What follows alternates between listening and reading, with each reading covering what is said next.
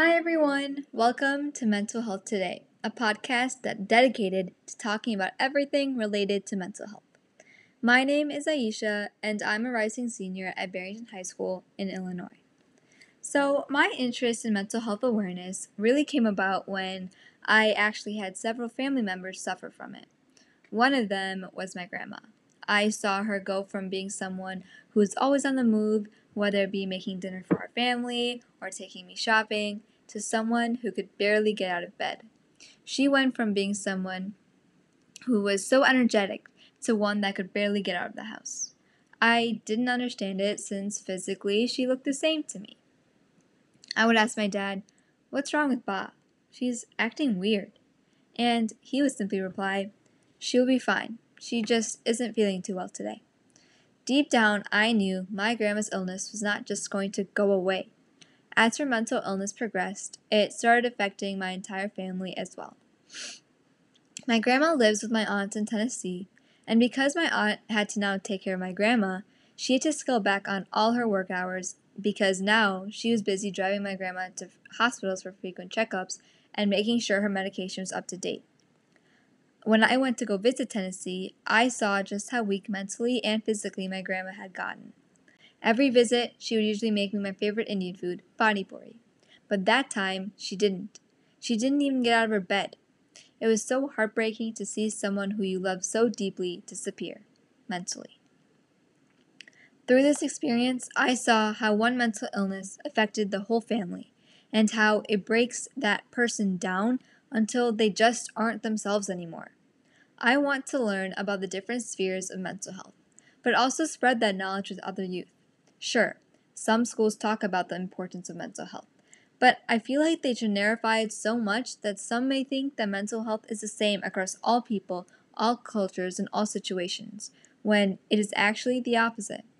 This podcast will highlight those spheres and give mental health a whole new meaning. This episode will be about how we, as youth, can create change in the mental health sector. A couple of ways include donate, donating to mental health facilities, volunteering at mental health clinics, and overall just educating yourself on the topic. One approach I took was writing to the policymakers. I saw a problem with the federal budget allocated to mental health, so I wrote to the Illinois Representative Sean Casten. Here is my letter. I hope this letter finds you well. My name is Aisha Patel, and I'm a junior at Barrington High School. I'm writing to you today because I'm concerned that marginalized communities are not getting the mental health education they deserve. According to the Department of Health and Human Services, the F Y twenty twenty-one budget request is five point seven four billion dollars.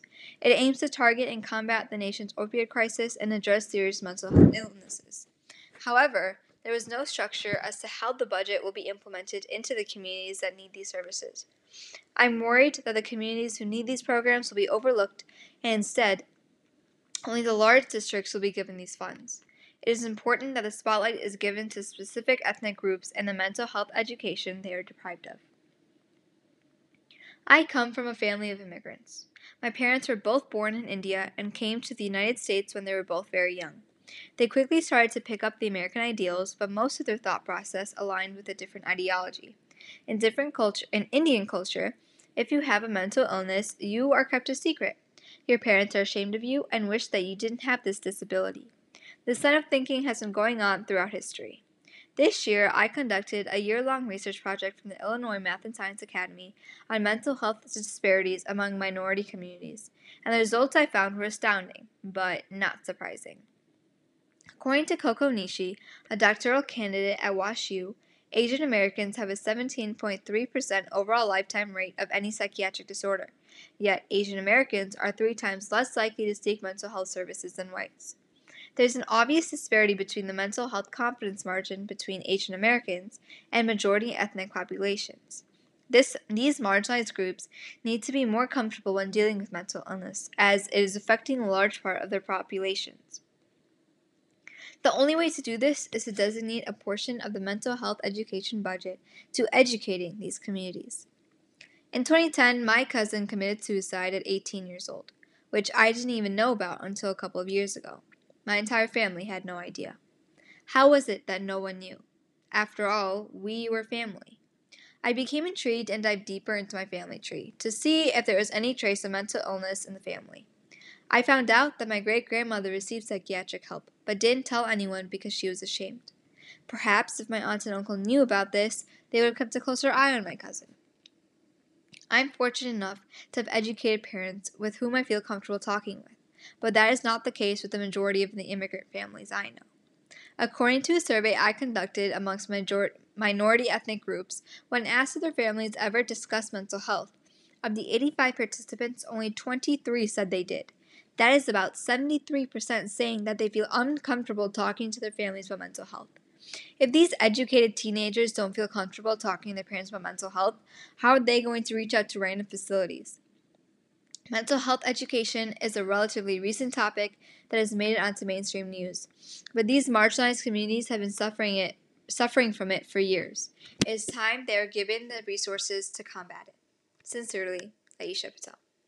So I'm hoping this shows you that you are really never too young to advocate or educate yourself about any topic, let alone mental health. There are so many resources online. There are other podcasts that you guys could watch, other YouTube videos, but it's just really important to educate yourself on a topic like mental health before discussing it with anyone else. We are the next generation, and we need to be able to create change. Thank you for listening.